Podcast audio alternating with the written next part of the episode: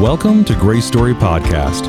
We're here to connect you with education, resources, and community that equip you for the journey of restoration. I'm your host, Nate Davison, and I want to welcome you to a special episode. Uh, we're live at Conference, Grace Story Conference 2021. I have Ryan Waters with me and Amber Jones.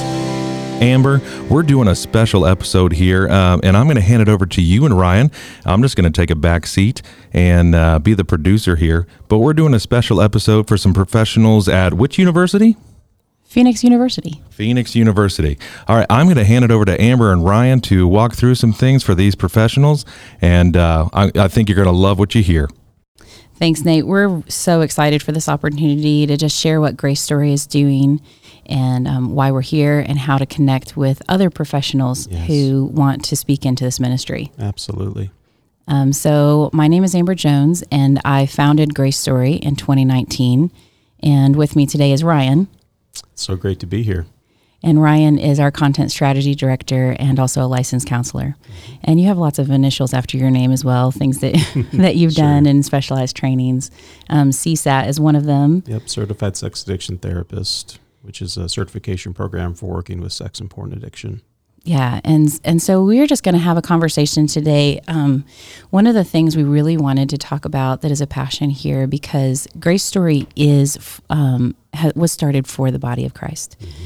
Um, so some people ask, you know, who do you serve? Who is your demographic? And we we have said we're we are here to serve the entire body of Christ, not just one arm, but for everyone. And yes. to find that journey of restoration, what is that? That's mm-hmm. to be um, whole person healed, spiritual, yes. physical, emotional, relational, and to heal together into the image of God that we were meant to be. And obviously, that's a journey. Yes, to be so, fully alive. Yes. Um, so in 2019, I started Grace Story out of my own my own journey of healing, and um, I grew up in a family that was in uh, public Christian ministry at a Bible college in Cincinnati, Ohio. My dad was a public relations director there, and we really had the PR image thing down. And we um, we knew how to look the part and from the outside, but behind closed doors, there was a lot of um, unfortunate things that were happening, some family dysfunction that I carried with me into marriage. And um, as I as I entered marriage and I and then parenting and realized, wow, there's some residual mm-hmm. that I and I you know I can button down the hatches for a while, but um, this isn't sustainable. Yes. And there's only so long that I can I can do this, and and so I knew I knew there was something off. I I knew it was broken, but I didn't know. I didn't know how to get help. I didn't know where to go. And I had a family friend who is a therapist who just said, Hey, I'm here if you ever need to talk. And when I got to that point of just, you know, kind of bottoming out, rather than I, I was eight months pregnant. So I like to say, well, that's why I was emotional. But the truth was, there was a lot, a lot behind that, not just the little one waiting to be born.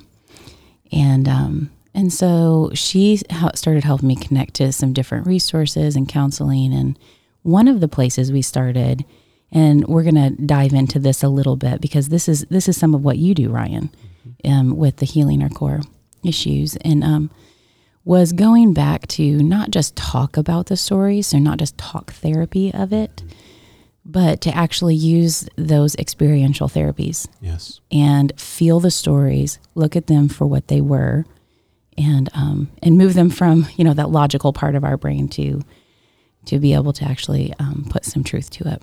Yeah. So I remember going in. It was an intensive weekend, so like one of those. What is it? Two, three days. Yeah. They, uh, you know, felt Survivors like seven. yes, yeah. aptly named the Survivors Weekend. um, and and I remember being such a critic. Mm-hmm. So I had gone to school for for you know counseling and got my minor in that and all of that, but. Um,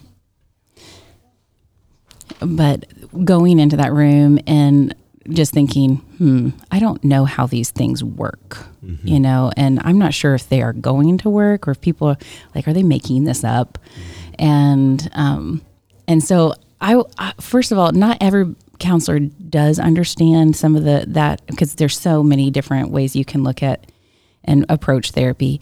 I wondered if you might just give a little bit of background to what what DART, what Healing Our Cores is. Sure. Yeah. So DART is some of the other initials at the end. It stands for Developmental and Relational Trauma Therapy, which is based out of the work of Pia Mellody, which focuses on inner child work and healing our, our core issues. There are five core issues. Every child deserves to be seen as valuable, to be able to be vulnerable, know that they're going to be protected, mm-hmm. to be able to depend or rely on other people to consistently meet their needs without smothering and kind of overstepping boundaries and moving towards enmeshment. Uh, reality issues to be imperfect, to be human, and know that you're still lovable. And then finally, to be spontaneous and open to be a kid, to be fully alive, but also within that learning moderation and containment. Mm-hmm. And so those that's kind of the the theory or the, the main things you're looking for. But some of the specific practices uh, is it uses inner child work where you go back and have conversations with those wounded parts of yourself and learn how to appropriately reparent them. And that's really where it moves it from kind of the left brain. Like you your head may tell you the right things, but it uses more right brain uh, where it actually integrates the story into your experience, thereby reducing some of the trauma reactions. And there are some powerful moments that happen in those rooms, and you don't make it up. Um, but as I went in cold turkey, you know, and I had my friend that had that was the licensed counselor Rebecca with me, and so I trusted her, mm-hmm. and so I was willing to trust the process. Yeah and I had paid a lot of money to be there. and so in my mind, it was like, I paid those $1,800. I'm getting every, I'm going to squeeze it for everything I can get. Mm-hmm. Right. And, um, one of the things that they, they have you do, so is there were four of us in that group. And, um, and so I was actually the last person to kind of sit in the chair and share a little bit of my story. And I had heard all of the other three go through. And one of them was like, you know, one of the worst CPS stories mm-hmm. you could imagine. And by the time it got time for my story, I I was embarrassed. Mm. I thought, you know, my my story really, you know, I, I, mean, I can't say I was never loved. There were there were good times, right? And and I mean, we had vacation, and that was great. And um, I mean, we we went to church. My kids, I mean, my my parents told me about God, and so, you know, really was it that bad, mm-hmm. that minimizing, right? Like, yeah. well, compared to her story, I, can't share mine. Yeah. So, um, I'm gonna I'm gonna share just a little bit of what I had shared in that chair where I went through some of the spiritual trauma that I had gone through and um and so I, I had sat there and I had talked about how at night there were times when um when I got what I called the hell talks mm. and um I was an avid little child liar. Mm. And, I, you know, I just had a lot of attention issues, which in a family with dysfunction, you know, that's not a surprise. Mm. But my dad used to say I lied for the fun of it, um, just to see if I, if anybody would believe me. And um, he would come in and well-meaning, but he would he would tell me about hell and the horrors of it and how bad it was. And and I think this happens very often in church homes. And we, in a previous podcast, we talked about this raising hell yeah. higher than the level of grace, mm-hmm. and um, where we put, you know, this the fear side of it can happen in these spiritual tra- traumatic situations where we we want so badly for our kids just to stink and obey, you know, and and so we lift this, you know, well, I, I know hell is real, and we're going to tell them about that and scare them into it and that would happen. And so I, I sat there and I kind of recounted some of those situations and a few more of the details and the things that had happened. And when I got to the end, I just thought, I really, I really don't think my story is worthy of being here. Mm. And now I've shared it, and now other people know that my story isn't worthy of being here. And I physically did not feel like I could lift my head. And I sat there, and Dr. Rick Butts, who champions the Healing Our Core Issues work as well, is one of the Mm-hmm. the teaching instructors for that around the country. He was the one that was with us in that intensive, and he was sitting beside me, and he said, "Amber," in his compassionate way. Um, and this is what I remember. I'm sure he used better clinical words, but you know, he said, "What's going on right now? You know, what are you experiencing?" And I said, "I, I, I just am so embarrassed that I, I really don't feel like I can lift my head." And he said, I, you know, when you're ready, I really would like for you to, to be able to look around. And I looked, I finally, it did, it, it was kind of that awkward two to three minutes of, of silence. And I finally looked up, and the other three women who had just shared their stories were sitting there with tears in their eyes. Hmm. And that was a powerful moment for me. I didn't know why they were, you know, I didn't know why they were what the what in the world they'd connected with, and um, you'll know the verbiage better. But when they speak back after that moment of sharing, there's there's this moment where he has each of them kind of speak back. This is what I've I've identified with, or Yeah. some way that I connected with your story, and um, Yeah, it's, we call it the, the feedback, and there's actually a format. So when you hear the other person's story, you say, "Wow, I validate that, and I hear that, and here's the way I feel I connected with it on a personal level." so as they practiced that, Yeah, and we went through that that one girl that was there. I mean, we were all adults.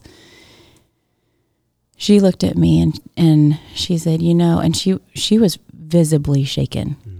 And and I really that one threw me the most. I didn't understand. You know, how could she have connected anything with my story? I thought she would, she would of all people almost maybe thought that it was ridiculous, you know, like, wow, that is silly, you know.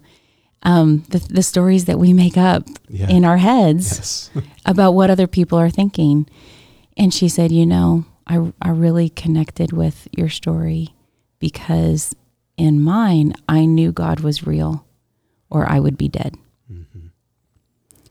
And in your experience, God was taken away from you because of how he was presented. yes, And it was kind of the start of realizing, you know, everybody says don't minimize your story. hmm Realizing there are ways that we connect with one another, whether we have that incredible, you know, CPS trauma hmm or whether we just experience some of that emotional trauma. Now there was there were other traumas as well in our home, but that that other underlying kind of that the neglect, the Yeah. covert that we talk about, the covert hmm abuses that can happen. And that was kind of the beginning of the wake up to that. Yeah. Sometimes I use the term big T and little t trauma, not to categorize it as more significant, but uh, big T trauma are the ones you think of soldier coming home after a battle, witness a car accident, or, or some serious tragedy. Little t trauma are just as impactful, but they're harder to identify. And that's that covert abuse you talked about, where maybe you reached for love and affection and the person just wasn't there or you had uh, needs that would go unmet, and so eventually you just shut down and you became needless and wantless. That kind of trauma is just as powerful, but it's often overlooked. Yeah, and harder to feel like it's justified to go get help. Yeah, yeah, you know, and exactly. s- because you you can always find somebody's story that is worse than yours. Yeah, When you're looking somebody's situation, you will find them. mm-hmm. and and then it's easy to justify that because it is expensive to go Mm. and it should be because training is expensive to true. get you know y'all aren't just sitting there giving us your opinion Mm-hmm. this is actual brain science that you're learning and putting into practice and, and really working through yeah, true healing Mm-hmm. of the brain and um so yeah as i've continued through that weekend um oh goodness you know it i was starting to come to grips that there there was something here that was worth pursuing Rebecca was right after all. You know, um, I She I regularly is. Just, She- you know, I know Rebecca too. yes, exactly. You know, when she was like, "You're on a PTSD scale, you're up here at a 10," and I'm like, "But I feel so normal," and we hear that from our our people in the Grace Story community, how it is a bit unnerving Mm-hmm. to have someone look at you when you're you have found your normal, you found what it feels like to function, and um, and you're making it work. You may not love it. You may know it's broken, but it's working. Mm-hmm. And um, shoot, there's always a place to put that money. You know, groceries, Sure. Yeah. Disney, whatever. You know, Totally. go there, li- live it up a little, and then come back to your reality. But um, Can I jump into that yeah, for just one second? yes. Because you just highlighted something I think is very important, which is it's very easy for us to put money into things Mm-hmm. or experiences, but very hard to invest in our own healing. And that Selah. yeah, right there. Um, that is some of the most important work or maybe resources we can invest, uh, most important area, because that out of that flows everything else. right, And so I that's one thing I work with people a lot who are trying to wrestle with am I ready for counseling am I not is do you understand that you're valuable enough to invest the resources in for healing? yes. And it, the interesting thing is, so over the years, I mean, we've spent ten thousand plus Mm-hmm. on my journey. And my husband has said there's not a penny he regrets Mm. of this. Yeah.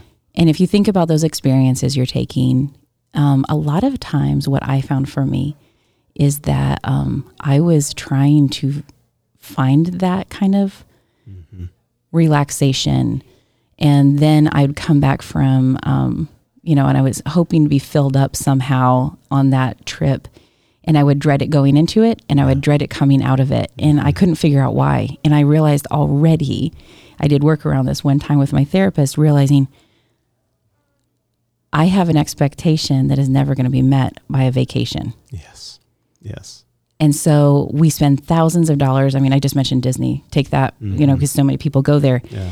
Thousands of dollars to go where dreams come true. Mm-hmm. And and when we're talking about this inner child work, there is something there where we're going to try to celebrate that playfulness. We're trying to, but when we don't have the tools for that that conflict, those things, and those will come up on vacation. They don't stay home. And then you realize, wow, we just went and we fought the whole time. We couldn't make a decision together. Nobody was willing to give because they wanted this ride and we wanted that ride. And, Mm-hmm. you know, and then we just blew all this money. Mm-hmm. And it really only compounds the problem. It does. Yeah. So yeah, I think that's an, a good point to make. So then I had invested that money, that Mhm. eighteen hundred I talked about. Mhm. I'm going through the weekend. I'm trying to squeeze every ounce of, of whatever I can get out of it. And um, and I got to a couple of the the things they had us do. One was writing a letter to your younger self using your non-dominant hand. Yes. And Which can I explain that just Yes. from from the clinical side? A lot of times when you do that, uh, people realize or, or, or think that it's it's about the performance side of it. That um, uh, you have to be able to write it just right to make sure that it's it looks perfect, and that's really not what it's about. It's about that right brain to right brain connection, and that's where healing actually takes place. and as I as I was trying to do that, everybody else in the room seemed to be doing it right. Mm-hmm. you know i don't they weren't saying they were doing it right but i perceived that about them because i'm very very intuitive like that you know in my humanity Mm-hmm. and um i sat there and i couldn't think of a thing i wanted to say Mm. nothing came um, i was writing and it was good penmanship and i was like this should be sloppy i just started writing words and i thought and i was about ready to cry Mm. because I mean I I didn't because I at that point I, I was I wouldn't cry, you know. Mm-hmm. Too good for that. But um but I thought this isn't working. It's not working. And I leaned over to Rebecca and I was I was just so frustrated. Said this therapy is not working for me. And there were a couple things at play. One, be, because I was so hyper vigilant, I truly was as a child, and I was always trying to think of the worst case scenario that could happen and be prepared for it. I had taught myself to write well with both hands in case I ever broke my arm. And she's like, Of course you did.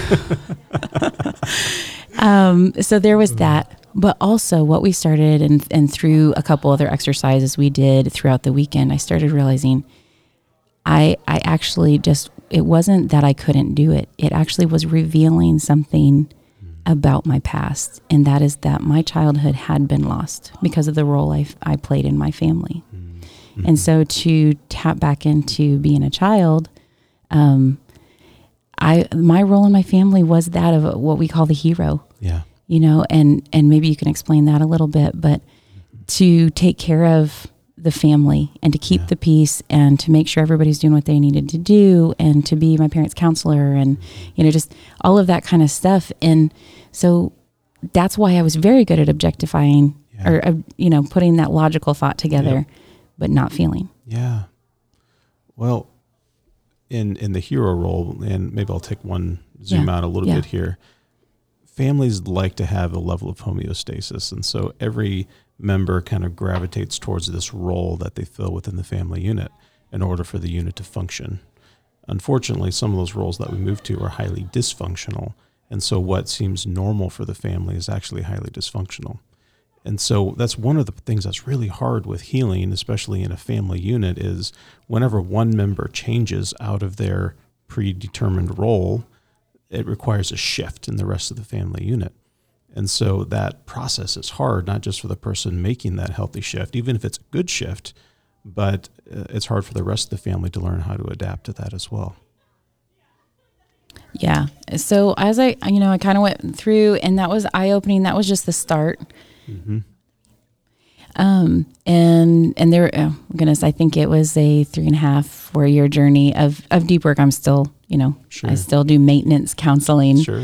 even now. But when I got to kind of the end of that, I I went through a year of anger where I just processed a lot of anger that had never been Yeah. kind of worked through and then anxiety deep dark anxiety. And because I, I had experienced quite a bit of spiritual trauma from different points not just in my immediate home but the the um, kind of the church places that we would go and the family camp and some of those things. Um, there yeah there were times where very very you know like throwing out demons and Mhm. and saying they're going to go into you know if you're not if you're not a christian they're going into you and as a very small kid knowing oh well i am so naughty i'm not redeemable and Mhm. i hope they don't come into me and hiding in the bathroom and Yeah.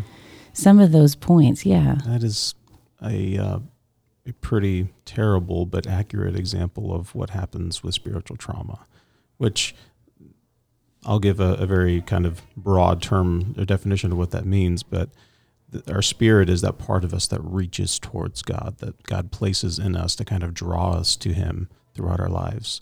And so, spiritual trauma at its core is a wounding of that. It's a wounding of our ability to reach towards God, to think, in your case, maybe I'm not worthy, maybe I'm not good enough, uh, or maybe you know, I'll let you take it from there. But I think that's also Yeah. connected with one of the reasons why Grace Story came into existence for you. Yeah. And so when I kind of got to the end of being able to process through those moments and and I realized, wow, how do how do I use my story? So many people write a book or become a public speaker or things mm-hmm. like that, areas that I had some gifting in. And I was praying about that and I just felt like God kind of poured out this vision of Grace Story. Mm-hmm. And um, telling our story is very important Mm-hmm. it's relatable, it connects with people. But what I had found is that when we just tell our story, um, people become open, and some of those some of those band aids get ripped off. Those Yeah. those scars kind of open up, and um, and it leaves us raw. We don't know what to do. So just to say, "Go get help," it's out there. That's not helpful. Yeah. And so, what I really felt like the format needed to be was to tell those stories of God's grace showing up in our stories, Yeah. but then follow it immediately up with, and this is what we do with our conference, um, is add in the the master's level instructors, field experts who can give the practical tools right Yeah. there on how do we do this. So, if we're talking about spouse betrayal, Mm-hmm. we give that example in the story, but then we also say, and here's what you can do about it, and this is the road that you can walk. And here are the people that are here today you can talk to. about that. Exactly. Right Yeah. here, right now. Uh, we have counsel- we actually provide a counseling room that is staffed, fully staffed by volunteers for the two days of conference. Mm-hmm. And um, that's, you know, if, if that's something that if you're a professional listening and you're, you would be interested in Mhm. reaching out. We also have the community that we do Yeah. a, a private community page on Facebook. And so it's not just two days of help Yeah. we want to walk that journey with um, with those who who continue that at home and um, so we have the community page and we we guard that group pretty safely there are Mhm. some questions that you have to answer to be a part give us your email and just so we know you're a real person Sure. and um, and then we have counseling Mhm. instructors that will give help there ways that we can pray for one another in Yeah. there um, and journal prompts things like that Yeah. so that's another way we like to have involvement And if I can put my content strategy director hat on for a second, I'm always on the lookout for folks who have some some content that they are willing to provide to the community. So for those of you that are training to go into this field, and uh, I would love to connect with you because I think you have something that we need to hear, and that can be of a real help to our community. So please, uh, if you would interested in doing that, shoot me an email. It is Ryan, R Y A N, at gracestoryministries.com, and I would be happy to connect with you. Um, that, that's also one of the things that I really love about Grace Story is we're not just about ripping the band-aid off, as you said, but we're about how do we connect people who are hurting Mhm. with real resources. Because whenever you're hurting, your your brain it shifts a little bit. You can't think quite as clearly as you would if you were outside of that pain. And so that's really where you need someone to maybe literally take your hand and walk you to where you need to go. So we consider ourselves kind of a resource broker, yes even if we can't be the ones who actually are part of the intricate healing party uh, part of your journey. We can at least take your hand and walk you to the resource yeah, walk those first steps with you. yeah. And that's what I needed um, as someone who was experiencing those points of wounding. Yeah. And um, and man, when you call a counseling office as someone who maybe doesn't know the world Mhm. of counseling really well, you don't have an inroad. Um, and just to pick up the phone, it takes such courage Yes. to make that first call. Yeah. And if if there, you might not try a second time. Yeah. Yeah. and and so that's why Grace Story is here to say, hey, we're you know we get that tentative trust to start with, hmm and then once they see we really are coming from a biblical worldview, Yeah. we care about the individual yeah. and we care about the whole family. Yeah, absolutely. One other thing I'll I'll throw out again, recognizing that I'm speaking to uh, a group of, fesh- of professionals. One of the the best pieces that I had ever been given personally, pieces of advice when I was going through my own uh, MAC program, was do the work yourself. Sit in that other chair, and so I would pass that piece of advice along as well. That's been one of the most powerful pieces of my own healing journey was knowing what it's like to have that courage to make that appointment, to go in wondering, what will this person think of me? Or do I really have a right, deserve to be here? And so, thank you, Amber, for giving uh, this group an insight into what that looks like.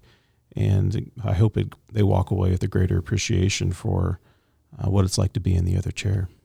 And I have such a gratefulness for what you guys are doing, and especially with this. You know, we've come through the pandemic, but Mm, we all know there's also a pandemic in mental health because of this. yeah.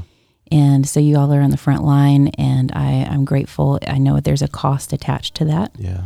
because when you are a good therapist, you're entering in Yeah. and championing with them. And um, so thank you for the opportunity to share today. Ryan, thank you for joining me Yeah. in this conversation and, and witnessing part of my story with me today. And um, so I appreciate it. If you want to find us, then you can find us at gracestoryministries.com. And everything else kind of stems out of that. I'm going to throw it back to Nate, who's going to close out this session. Thank you for listening to this uh, special live episode at Grace Story Conference of Grace Story Podcast. Like Amber said, you can find us at gracestoryministries.com and you can get with the podcast on any of the major episodes, iTunes, Spotify. Uh, we'd love to have you become one of our loyal listeners. Until next time, we'll be praying for you on your journey of restoration. See you next time.